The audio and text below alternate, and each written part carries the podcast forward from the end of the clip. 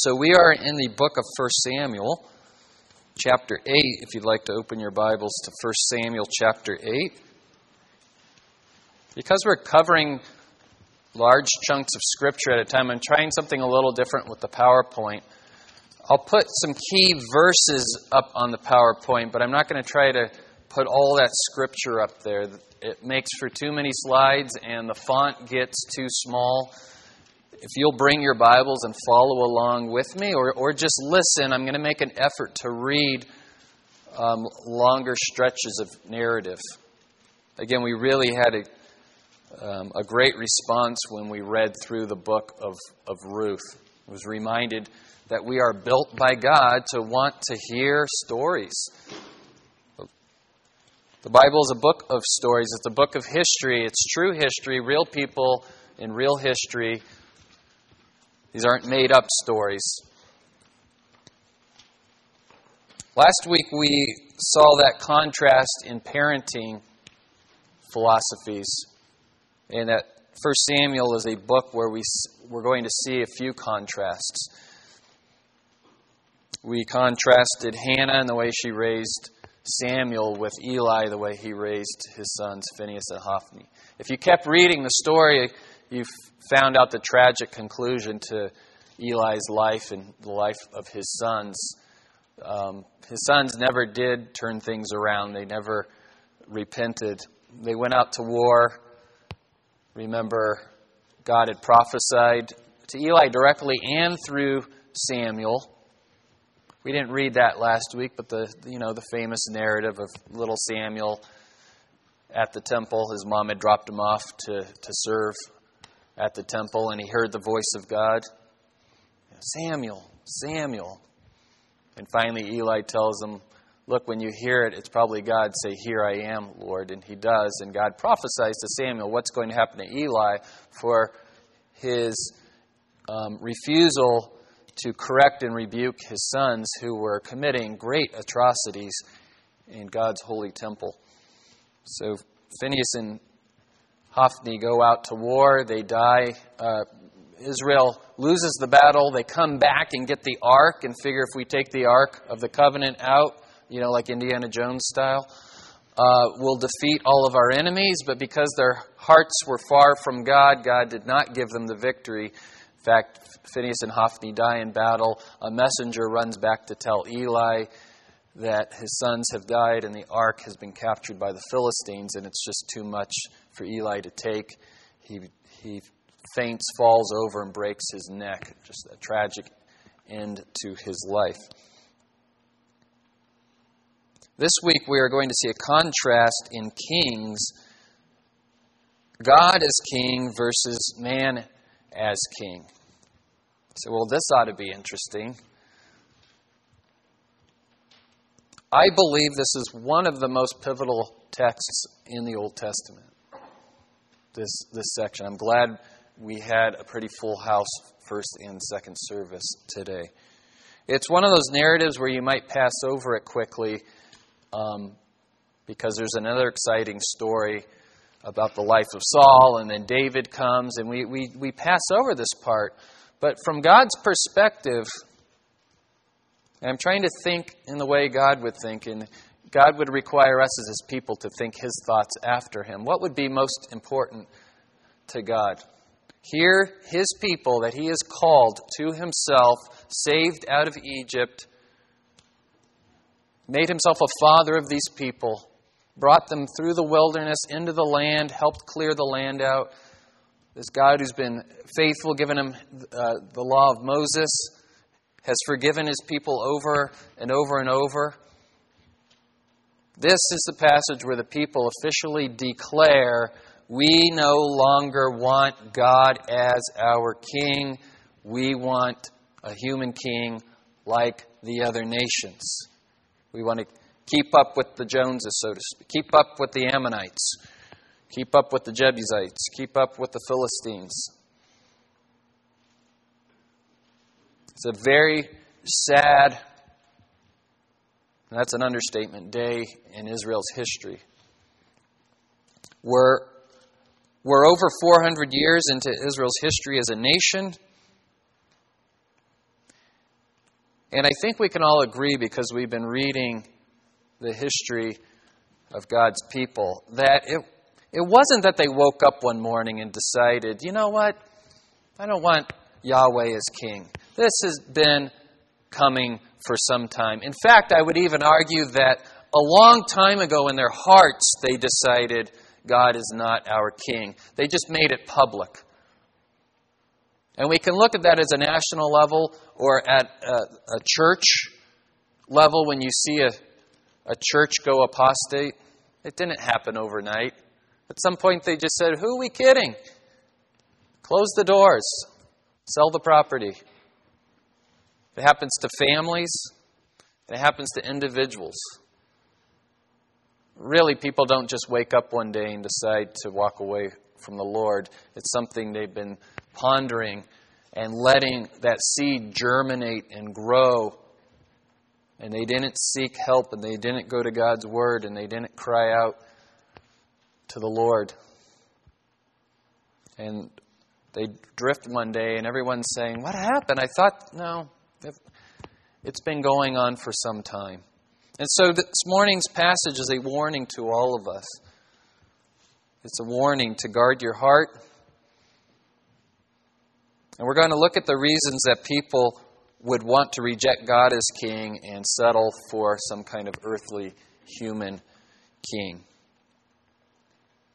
We're also going to draw some parallels with, with our own nation because we could say that our nation really was birthed over 400 years ago when the pilgrims came over and fled earthly kings and wanted a land where God was king. So I know we celebrate our country's birth in 1776, but really things were going on well before that. So we might say we're, we're at a similar place, similar crossroads in our nation's history as Israel was here. And I think you'll hear a, a lot of interesting parallels between the two nations. I want to be clear at the outset, though, that America is not Israel. We have not replaced Israel. The church has not replaced Israel. God has made an everlasting covenant with Israel.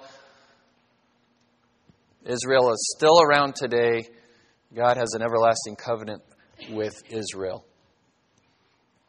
You don't have to watch the news for very long or read the paper for very long that something about Israel is going to pop up. It ought to tell us that they're very much in the picture because God is still their God. Certainly, they've rejected him as their king. And when their Messiah, Jesus Christ, came and they rejected him, yes, they have said publicly, we don't want Christ as our king. But God has not given up on them. Let's read 1 Samuel chapter 8 together. And it came about when Samuel was old that he appointed his sons judges over Israel. Now the name of his firstborn was Joel, and the name of his second Abijah. They were judging in Beersheba. His sons, however, did not walk in his ways, but turned aside after dishonest gain and took bribes and perverted justice. Remember, we said last week, even though we were contrasting two parenting styles, there's no guarantees. There's no guarantee. So even though Samuel was a godly man and is a godly man and will remain this godly figure, his sons didn't walk in his ways. Now, nothing more is said about his sons. We don't know if this was permanent. Maybe they were too young and immature to have that kind of responsibility. We're not told. but I do want to point out to us that never give up hope on, on your children. Continue to pray for them. God gets the last word. They may not be turning out the way you wanted, which could be a good thing.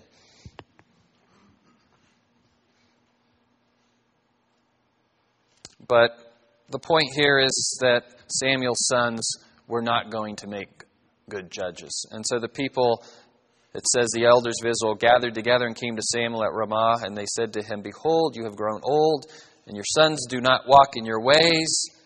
Now appoint a king for us to judge us like all the nations. That's, that's a, if you're an underliner, that's a, a key verse. Appoint a king for us to judge us like all the nations. What was Israel supposed to be? A nation that was not like all the nations, a nation that other nations could model themselves after. A nation where people would say, Who is the leader of this great nation? And that would give people of Israel, the people of Israel, an opportunity to tell them about the true God. But they wanted to be like the other nations.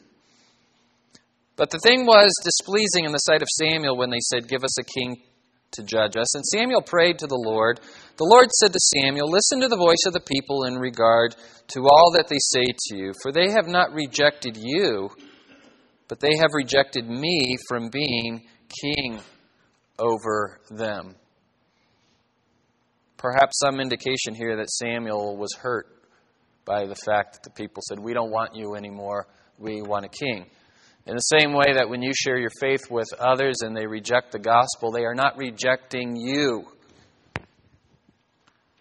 they are rejecting God.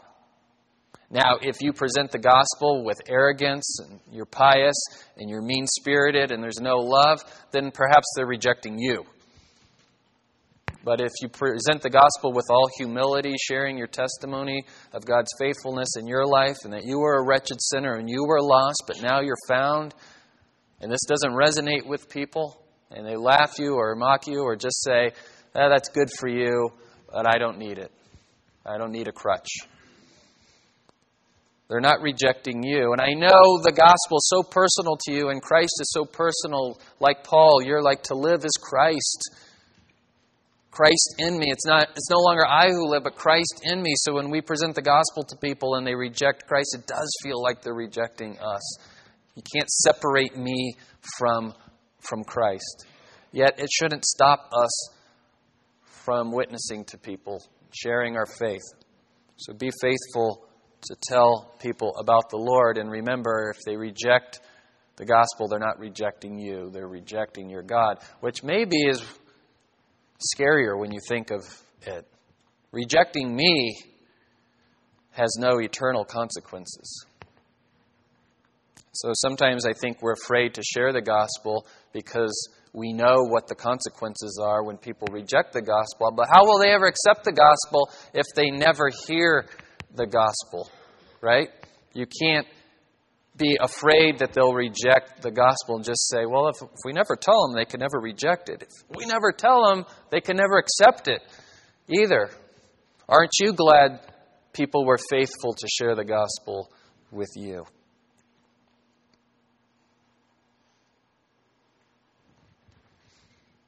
Likewise, in our Christian walk, sometimes we need to go to a brother or sister in Christ who's living in sin and we need to lovingly confront them. And we're afraid to do it. Why? Because they may get angry with us. They're not rejecting you. Unless, again, you say it with pride or you're mean spirited, overly judgmental. But we are called as Christians to go to one another. I need people to come to me at times. And it's hard to hear. Remember, we keep saying that it's almost easier to hear that I'm in sin than hear someone tell me I'm living foolishly. Because of our pride, we'd rather be told we're a sinner than we're a fool. And yet, if we love people and we see they're headed for the proverbial cliff, we need to warn them. And they may get mad at you. Things may get ugly. It may end cordial conversation for a while. And then those family get togethers could become oh so awkward, right? I hear the chuckles. You've lived this.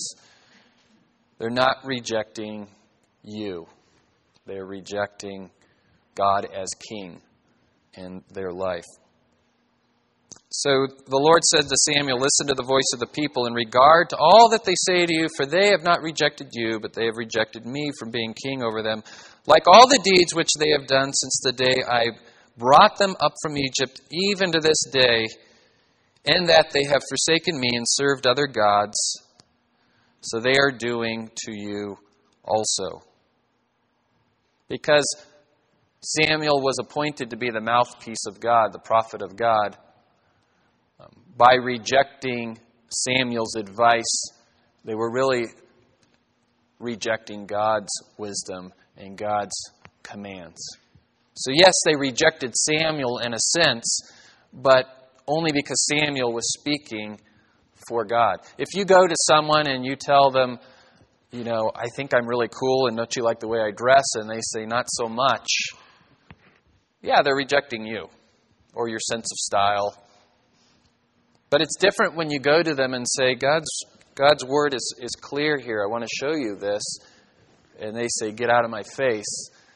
Yes, they've rejected you in a sense, but only because you've chosen to obediently and lovingly speak biblical truth into their life. But as Matthew 18 so beautifully says, if they listen to you, you have won your brother. That's a wonderful thing.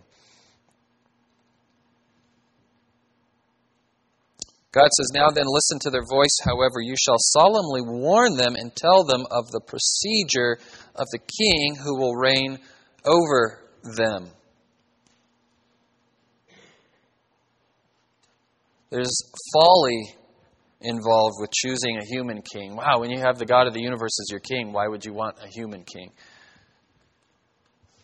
Samuel recognizes this, and God says, No, providentially, I'm going to let them have their human king, but I want you to explain to them the way a human king will operate under my lordship. And I also want you to warn them what will happen. They never had a human king as a nation. All they knew were the nations that were oppressing them had human kings. And so we tend to assume in our ignorance that the grass that is greener on the other side of the fence, that everything is greener. Right? Oh, I bet it's great to have a human king. Look how powerful they are as a nation.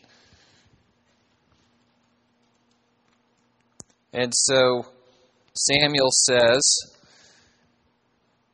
spoke all the words of the Lord to the people who had asked of him a king. He said, This will be the procedure of the king who will reign over you. He will take your sons and place them for himself in his chariots and among his horsemen, and they will run before his chariots.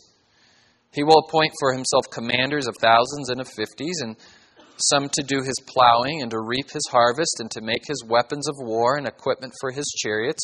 He will also take your daughters for perfumers and cooks and bakers. He will take the best of your fields and your vineyards and your olive groves and give them to his servants. He will take a tenth of your seed and of your vineyards and give to his officers and to his servants. Cronyism, right? He will also take your male servants and your female servants and your best young men and your donkeys and use them for his work. He will take a tenth of your flocks, and you yourselves will become his servants. Then you will cry out in that day because of your king, whom you have chosen for yourselves. But the Lord will not answer you in that day. You made your bed, now you sleep in it.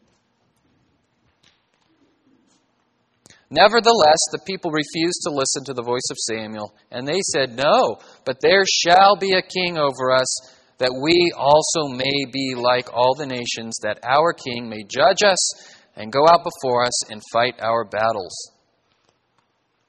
So they're adamant. They want this, this human king. They've been forewarned. Now, after Samuel had heard all the words of the people, he repeated them in the Lord's hearing. The Lord said to Samuel, Listen to their voice and appoint them a king. So Samuel said to the men of Israel, Go every man to his city. By the way, our sovereign God knows exactly what he's doing here. He's not upset or panicking that he's been rejected as king. He knew this was going to happen all along. In fact, we would even say he ordained it to happen. Yet that doesn't re, um, take any responsibility and any sin away from Israel. They had their chance, and this is the path they are choosing. And like I said at the beginning of the sermon, this didn't happen overnight. This is a culmination of years and years and years of drifting from God's lordship. So, why would Israel want a human king? Why would anyone want a human king, especially when you have God as king? Why would you and I, as God's people, ever be tempted to trade God as king for man as king? What do we think this will accomplish? Some would say, well, man is a, a tangible, visible king, right? And it's hard to follow a king that you cannot see. It takes faith. But we know that's not the real excuse because when Jesus Christ comes in the flesh, they reject God as king in the flesh. Man rejects God as king in the flesh. So there must be something else going on here. Again, if you're an underliner, if you get to verse 20, 1 Samuel 8, verse 20, they give the answer here. We want this king over us so that we will be like all the nations. You can underline that. That our king may judge us, underline judge us, and go out before us and fight our battles. You can underline fight our battles. Right? So it all starts with fear of man instead of fear of the Lord. We want to be like other nations.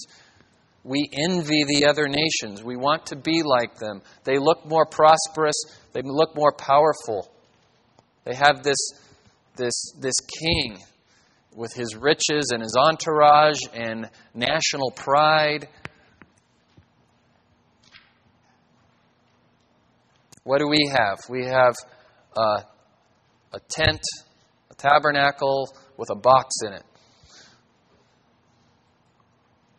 And I, I, I say that tongue in cheek. I don't feel that way about that. I think the tabernacle was glorious, and the Ark of the Covenant was glorious, and the mercy seat, and the sacrifices, and all that it represented about God and His faithfulness, and His mercy, and His compassion, and His power. But this wasn't enough for the people. Whatever was going on in their daily lives, they were discontent. Discontentment, the root of all kinds of evil. I know the Bible says the love of money is the root of all kinds of evil, but why do people want money? So they can buy stuff because they're discontent. We want a, a king to judge us, so that's internally. We've got problems internally as a society, and if there was somebody in authority with enough power, he could fix everything. Now, if everyone would allow God to reign in their heart and obey His commands, we wouldn't need a judge. We would have God as our judge. He would sit on the throne of our heart, He would be our king. We could have a society that didn't require an authoritarian form of government. Why would people want a judge? Aren't you afraid this judge is going to judge you? Well, of course not. I'm not the problem. Everyone else is the problem. And we need a judge that will make people do the right thing.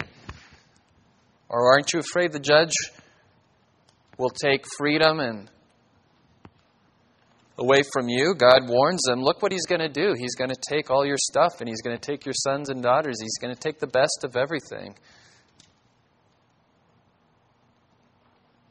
So they want, they want a judge to judge other people. They just don't want a judge to judge themselves, but they don't think they need to be judged.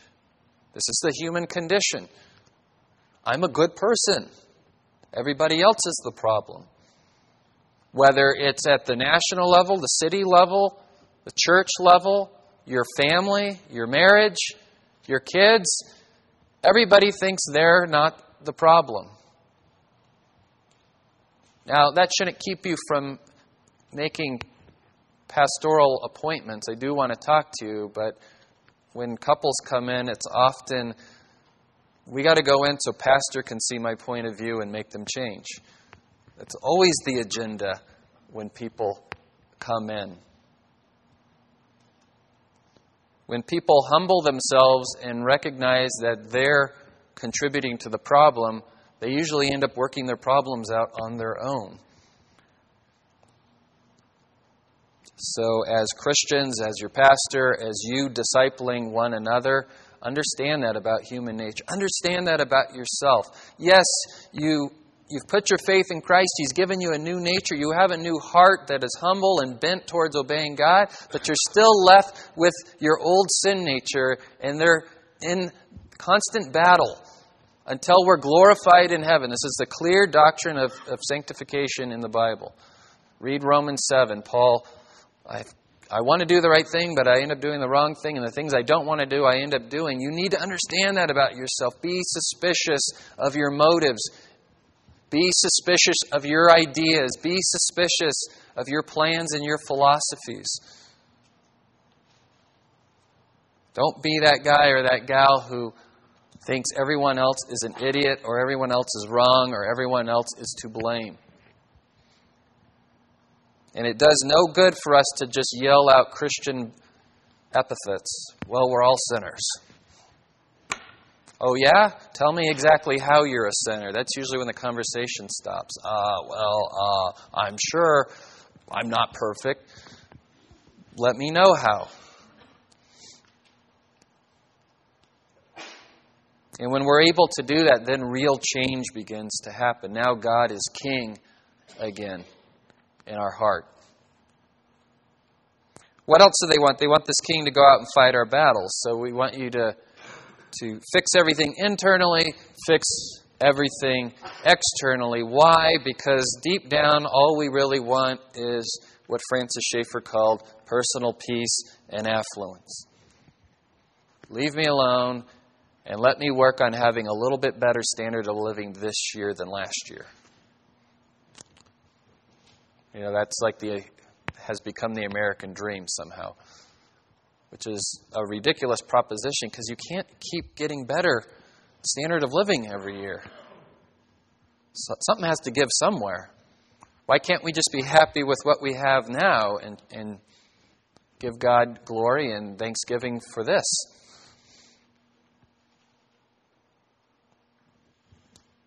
So judge us, fix our internal strife, fight our battles, stop foreign invaders from interfering with our life. Now, you can't blame them when, when these external invaders are coming in and, and they're, they're destroying your crops and running off with, with your family and taking hostages. And you see the parallels with our own country.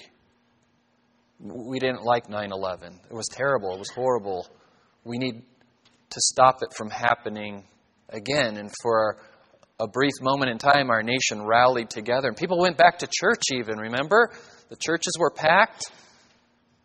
We said, well, maybe this is the event that will trigger reformation and revival. And then everyone kind of slowly went back to their materialism and their quiet life, and we got tired of fighting wars over there in a country that seemed unwinnable. Has the enemy gone away? We have a, a false sense of, of peace here.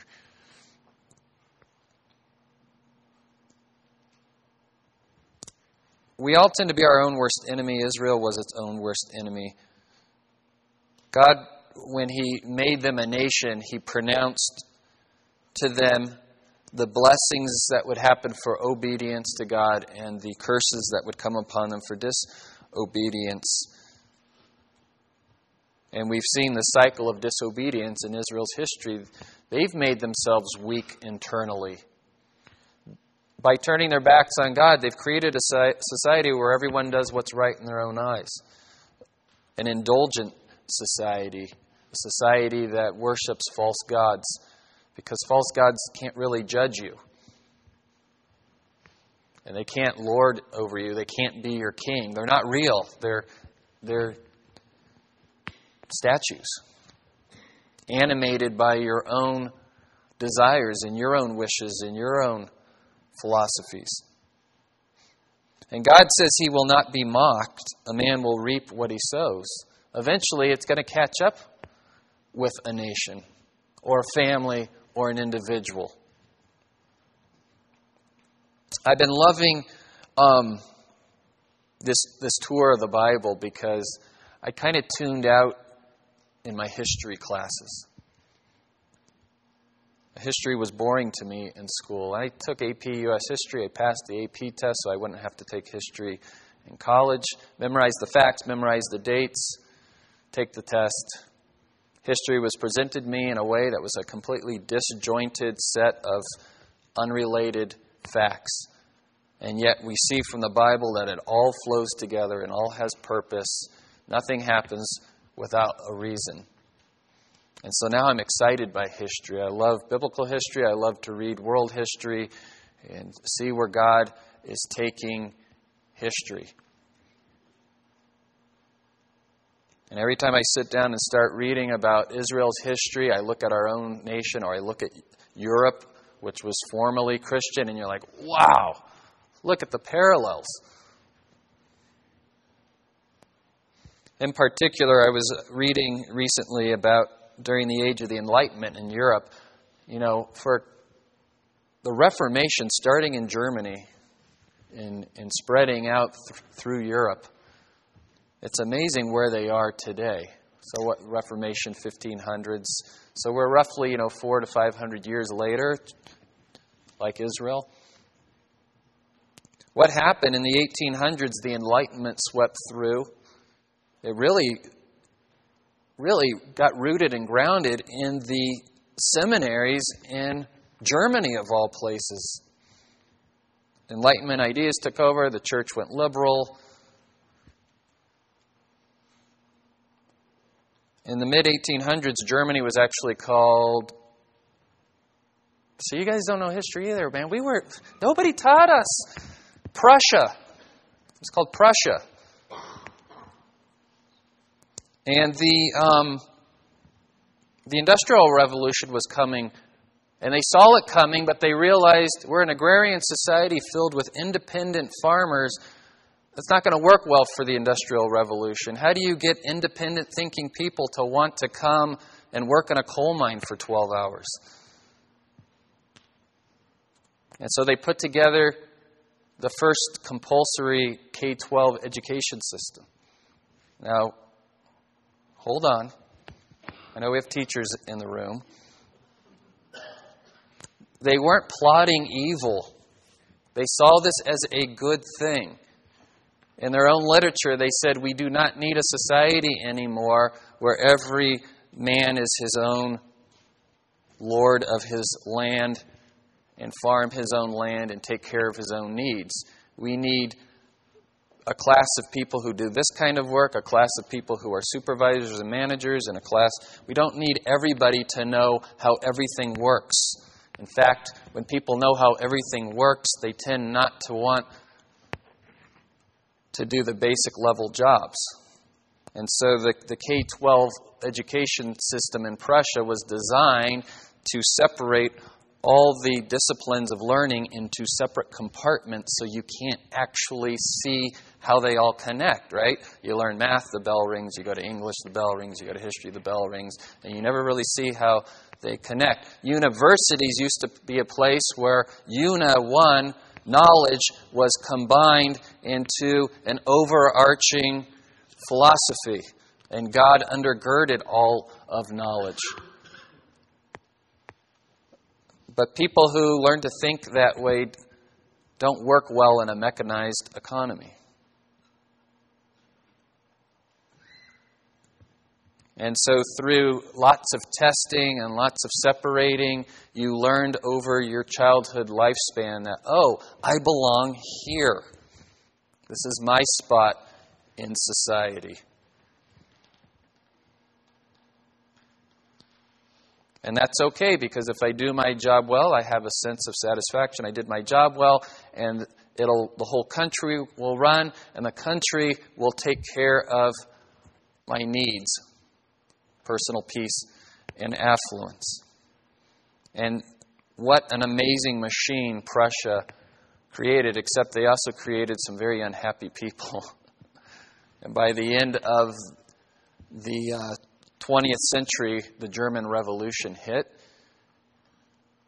All that power was controlled in, in, by the state, and the Nazi Party took over. Be careful who you're giving all the power to.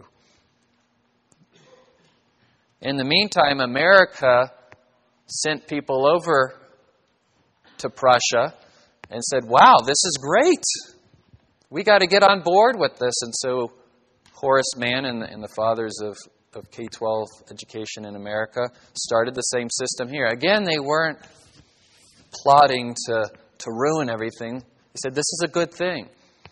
It's a good thing. We're going to move from an agrarian society to an, an industrial society. You fast forward to today, and for a country who just a little over or about 100 years ago, was looking at Germany or Prussia and saying, we need to copy this model.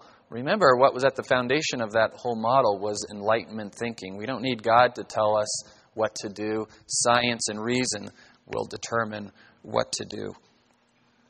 We're now watching as Germany as a country is about to get completely overwhelmed with a foreign invader and yet it's going to happen peacefully.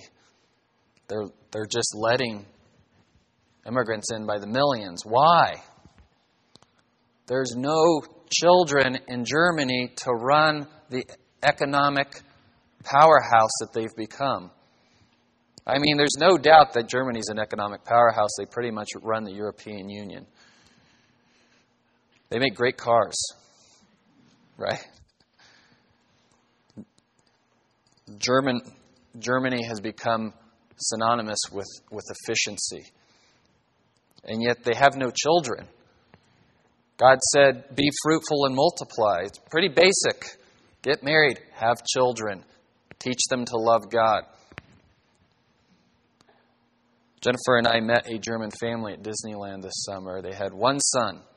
He was a high schooler, nice kid, fairly self indulgent. I want this, I want this, I want this.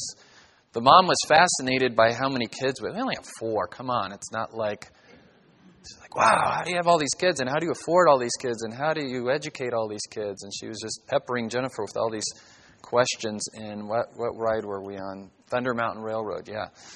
So, and the kid hated Germany. He was German and he didn't love his country. I said, You like soccer? You guys are world champs. I hate soccer. I love American football. Who's your favorite team? He loved all things American.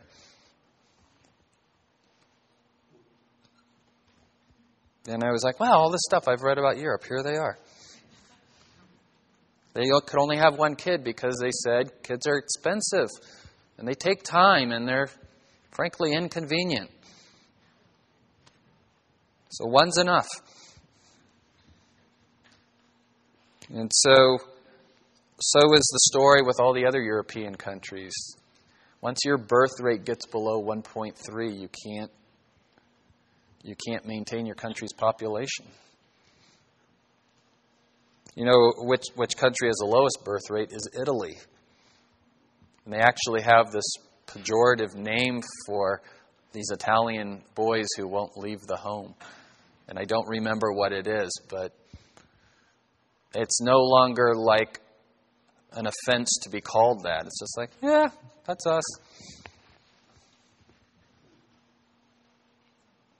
And these Italian singles aren't getting married, they don't want to have kids. And this is in like the heart of, of Catholic country. You'd, you'd think they'd be having large Catholic families there. So now they're turning around and saying, well, I've got to take care of my parents in their old age, so I don't have time to get married and raise my own children. So they never leaved and cleaved as the Bible commands us to do. A man will leave his mother and father and cleave to his wife. The two will become one flesh. In our country, we'll allow our kids to stay on our insurance until age 25. They one upped us in Europe. You can just stay on your parents' insurance forever because it's national insurance. There's no reason to go out and get a job.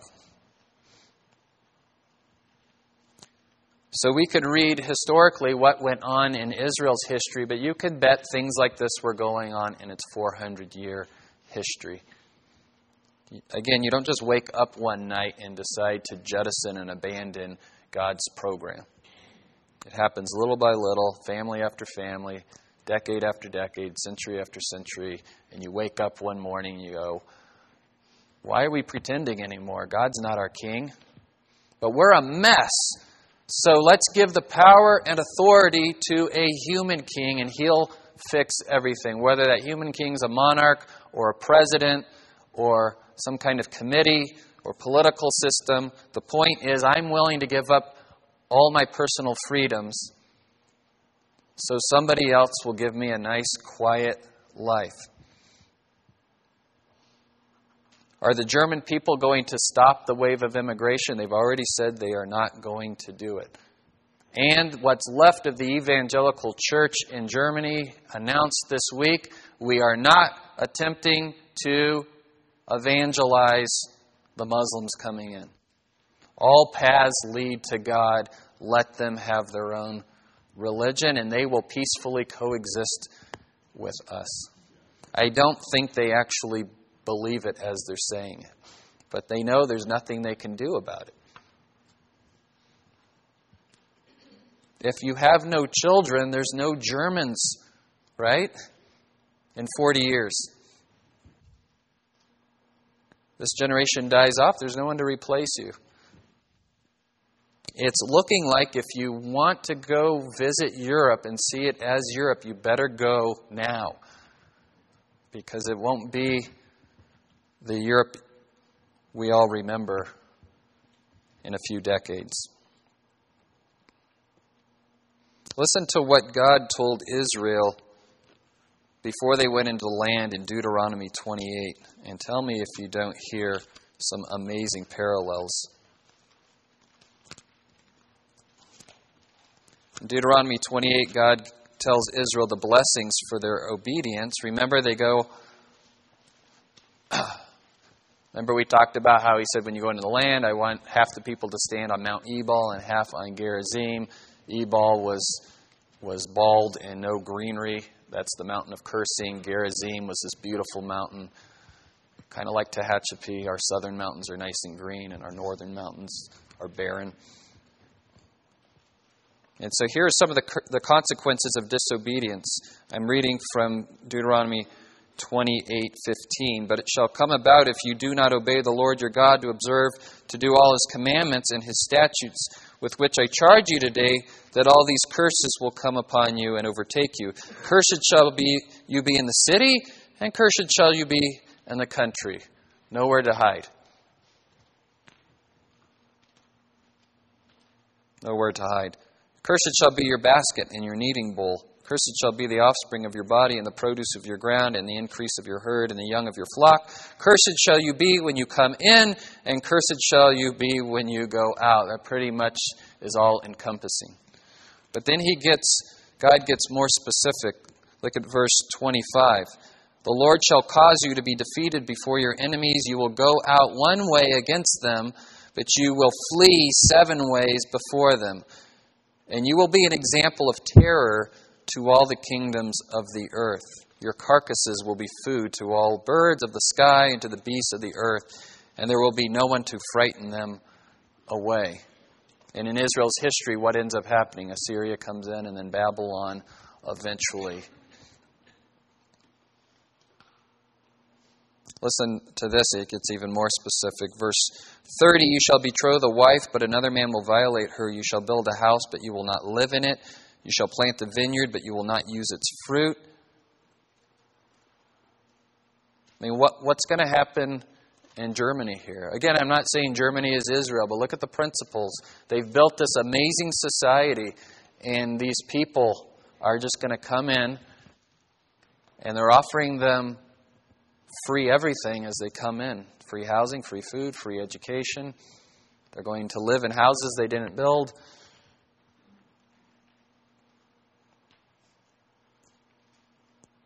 Your sons and your daughters shall be given to another people while your eyes look on and yearn for them continually, but there will be nothing you can do.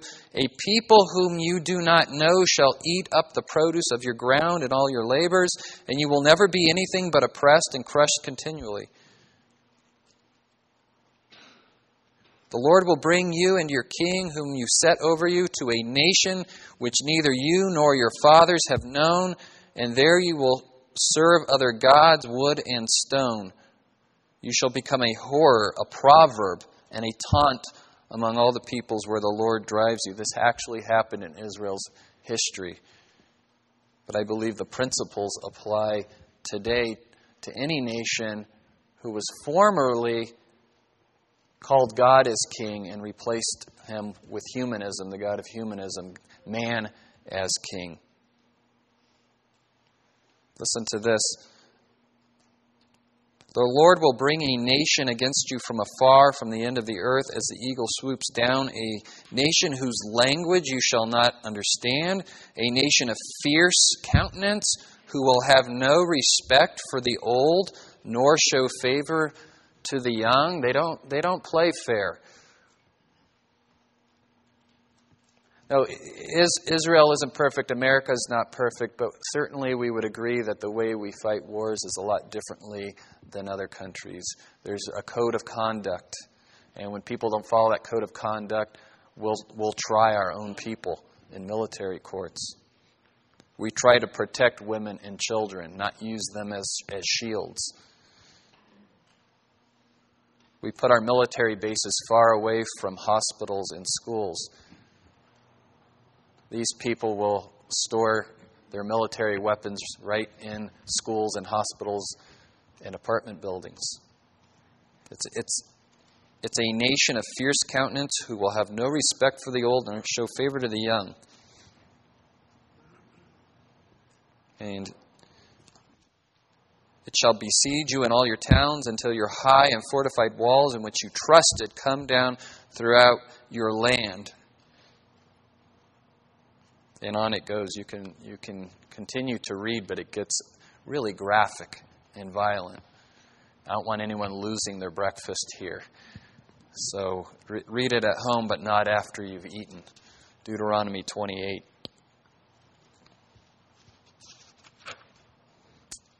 The problem with, with human kings is they're not righteous, they have a sin nature.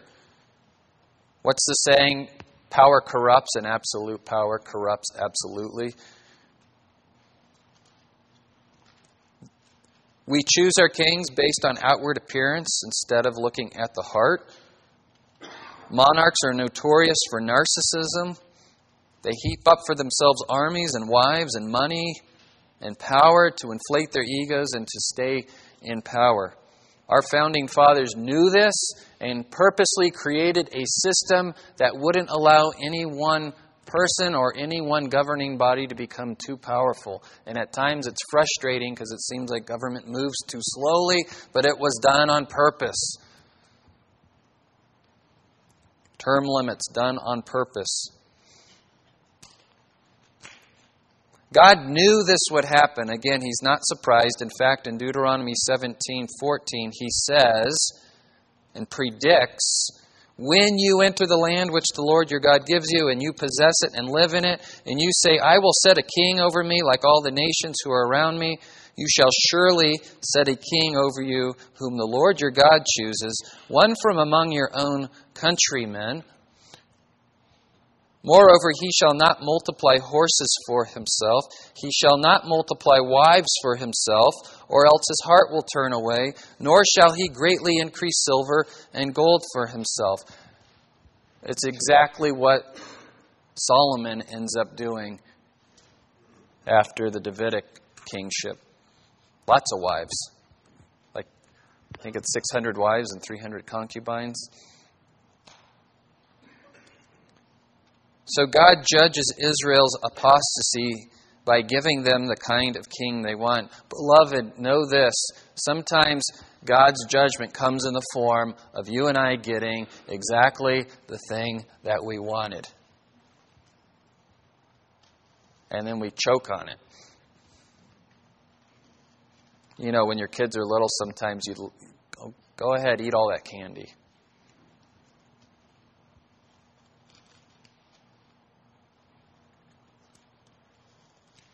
Remember once my dad tried the old, my, my dad was a smoker growing up. Go ahead. Have a, have a drag off of this. I turned green and threw up. Fortunately, later I turned to smoking in college. I'm not a smoker now, just for the record. But sometimes that backfires. But go ahead. God will give you the thing that you think will make you cool, or the thing that will make you happy, or the thing that will make you content. And then you get buyer's remorse. Why did I buy this thing? Why did I spend all this money on this thing? Why did I.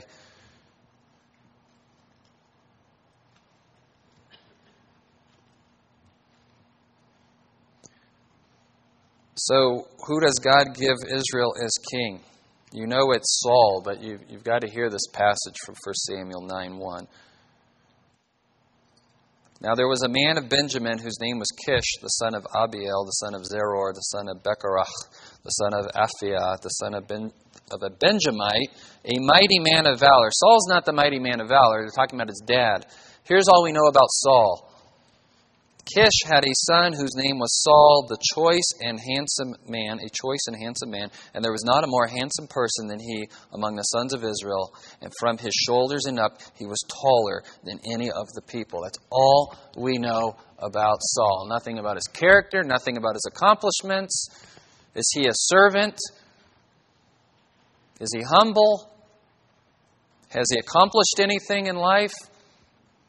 Anything that would have us believe he's a good king. And when God picks him as king and presents him to the people, the people are ecstatic. He's tall and he's handsome. And before you mock them as Americans, since the age of TV, we have not elected the shorter candidate. Ever. There may be one exception there, but the taller candidate wins.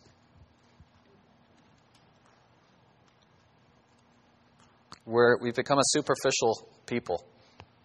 Like, eh, as long as they're good looking, they could be our president.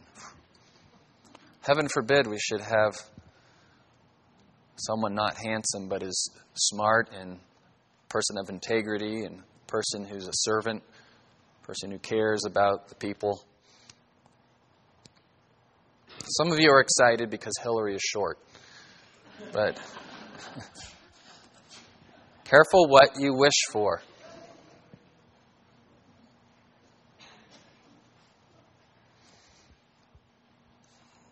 Samuel anoints Saul as king, so God tells Samuel, I'll bring the person I pick as king along.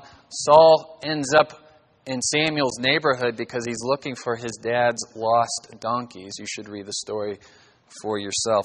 After he's anointed, Saul's able to prophesy, which is an interesting uh, turn of events, the prophetic office separate from the kingly office. And later, Saul would get in trouble for trying to take some of Samuel's duties away from him. When Samuel proclaims to the people that Saul has been chosen, there's the drum roll and no Saul. It turns out he's hiding in the luggage. And the way the Hebrew is worded, it draws a direct comparison to the donkeys who went missing. Oh, God has a sense of humor. Remember those donkeys that wandered off because they're stubborn and Saul went looking for them? Guess who your king is? Some donkey who wandered off. Here's your king. He's tall, he's handsome, but if you know anything about the story of Saul's life, it's tragic. Tragic. And we'll, we'll find out about the story in coming Sundays. But I do want you to see how all of this points to Christ. The anointing of Saul paves the way for the true king to come. In Israel's history, they were, they were governed by patriarchs, and then the judges, and then the prophet, priestly office, and now the kingly office. But when Jesus comes, he will be all of those things in one office perfect patriarch, the perfect judge, the perfect prophet, per, perfect priest, perfect king and a man. And how did the world do with that package? They wanted an earthly king. They didn't want God as king. God sent the perfect earthly king because he was human and divine, and they nailed him to a cross. Man has been rejecting God as king since Genesis chapter 3 and the garden I repeat, you and I must be suspicious of our own hearts, our own motives. We can be just as fickle at times. One minute, yay, God's my king. The next minute, I want, an, I want a different king. Do we come right out and say it? No, it's a slippery slope. God, you can be king, but I'll take this little portion of the kingdom of my heart. And the, and the portion gets larger and larger and larger until it becomes obvious God isn't your king at all. You're your own king.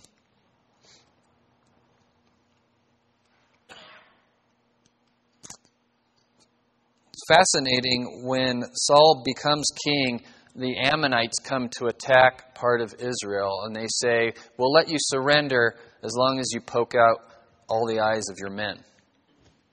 That's humiliating. That's how barbaric. People aren't like that today.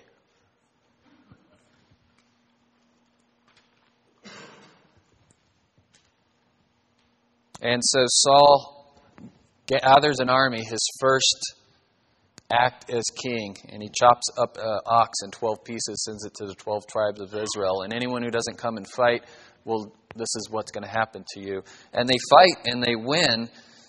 And prophetically, the name of the Ammonite king is Nahash, which means serpent. Our, our God King Jesus Christ did come, and he, he will judge when he returns, and he will defeat our enemies, just not the enemies we think. Because the greatest enemy is Satan and our own sin, right? Yes, there are, are real enemies out there, but the, the worst enemy is Satan and our own sin. The enemy without and the enemy within. And our God King Say, I want a king who will judge over us and will fight our battles for us. That's Jesus Christ. He will judge over us. But aren't we glad that even though we're guilty, He will find us not guilty because of our faith in His sacrifice? And He will fight our battles against our enemies, the true enemy. Even though we're a people, and Israel are, is a people prone to turning their back on God because of God's promises He's made to them. He will not forsake them. Yes, there will be consequences. Yes, there will be trials. But listen to what he says at the end of 1 Samuel 12. As, as he's coronating Saul, then all the people said to Samuel, Pray for your servants to the Lord your God, so that we may not die. For we have added to all our sins this evil by asking for ourselves a king. So they seem somewhat remorseful about what they've done, but not remorseful enough to change their mind. Samuel said to the people, Do not fear, you have committed all this evil, yet do not turn aside from following the Lord, but serve the Lord with all your heart. You must not turn aside, for then you would go after futile things which cannot profit or deliver because they are futile. For the Lord will not abandon his people on account of his great name. Because the Lord has been pleased to make you a people for himself. Samuel's saying, Look, you've done this horrible thing, but God will not abandon you. You've abandoned God, He will not abandon you. He's saying you can always turn back. You can always turn back. Yes, you've done this horrible thing, but don't, don't take it all the way down to the nth degree. Don't walk away from the Lord completely. Moreover, as for me, far be it from me that I should sin against the Lord by ceasing to pray for you, but I will instruct you in the good and right way. Samuel will continue to be a faithful prophet and speak for the Lord and help them on the paths to righteousness, even if the people have a pattern of not listening. Here's a model for us. Thank you. God will not abandon us or forsake us. And so, those people in your life that you've been witnessing to, don't give up. Yes, they've said, I don't want God as king in my life. But far be it from us that we should sin against the Lord by ceasing to pray for these friends, these family members. Don't, don't give up on them. Only fear the Lord and serve Him in truth with all your heart, for consider what great things He has done. As the people of God, our church, our families, and even us as individuals, again, we need to acknowledge our human tendency to reject God as King. It's lurking in all of us. We must evaluate our lives and look for areas where we are tempted to abandon faith and obedience and trade it in for immediate gratification or temporary happiness or some kind of false peace with the world. As our culture becomes less and less Christian, we're each going to be tempted to say, I am so tired of the world not liking me. It's getting lonely.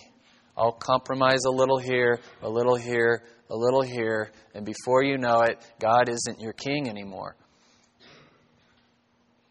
God will not be mocked. A man will reap what he sows. This kind of dishonoring of God will eventually bring some kind of consequence. Instead, knowing that in Christ God will never f- forsake us and that He's preparing a place in heaven for us even now, we can remain steadfast in the faith. We can forego temporary pleasures on earth, knowing we have eternal rewards waiting for us, and we can endure what Paul calls momentary light affliction. Yeah, sometimes things get hard down here. Don't abandon the faith. Don't trade in God for an earthly king. Keep God on the throne in your heart, and all the rest will take care of itself. Maybe not exactly the way you want it to look, but trust God the way it turns out will be for the best according to his perfect will and plan. Never, ever a good idea to say, maybe this God thing isn't working so well. Let's try something else. There is nothing else. Let's pray. God, strengthen us. Pick us up like wings on eagles, as we sing. Life is hard down here, but this is a fallen planet and it is falling more and more every day. We know this isn't heaven. Forgive us when we want heaven on earth and we end up settling for the cheap substitutes this world has to offer. Lord, forgive us for yearning after personal peace and affluence instead of seeking peace with you through your Son and influence the, influence of the gospel for this world. That should be our mission, our personal mission statement. And so, Lord, like you told Israel, may we always return back to you as our King. Receive your forgiveness, repent, and get back on the path of trust and obedience until you bring us home or you return. We look forward to that day, Lord. In Jesus' name, amen. Amen. God bless you. You're dismissed.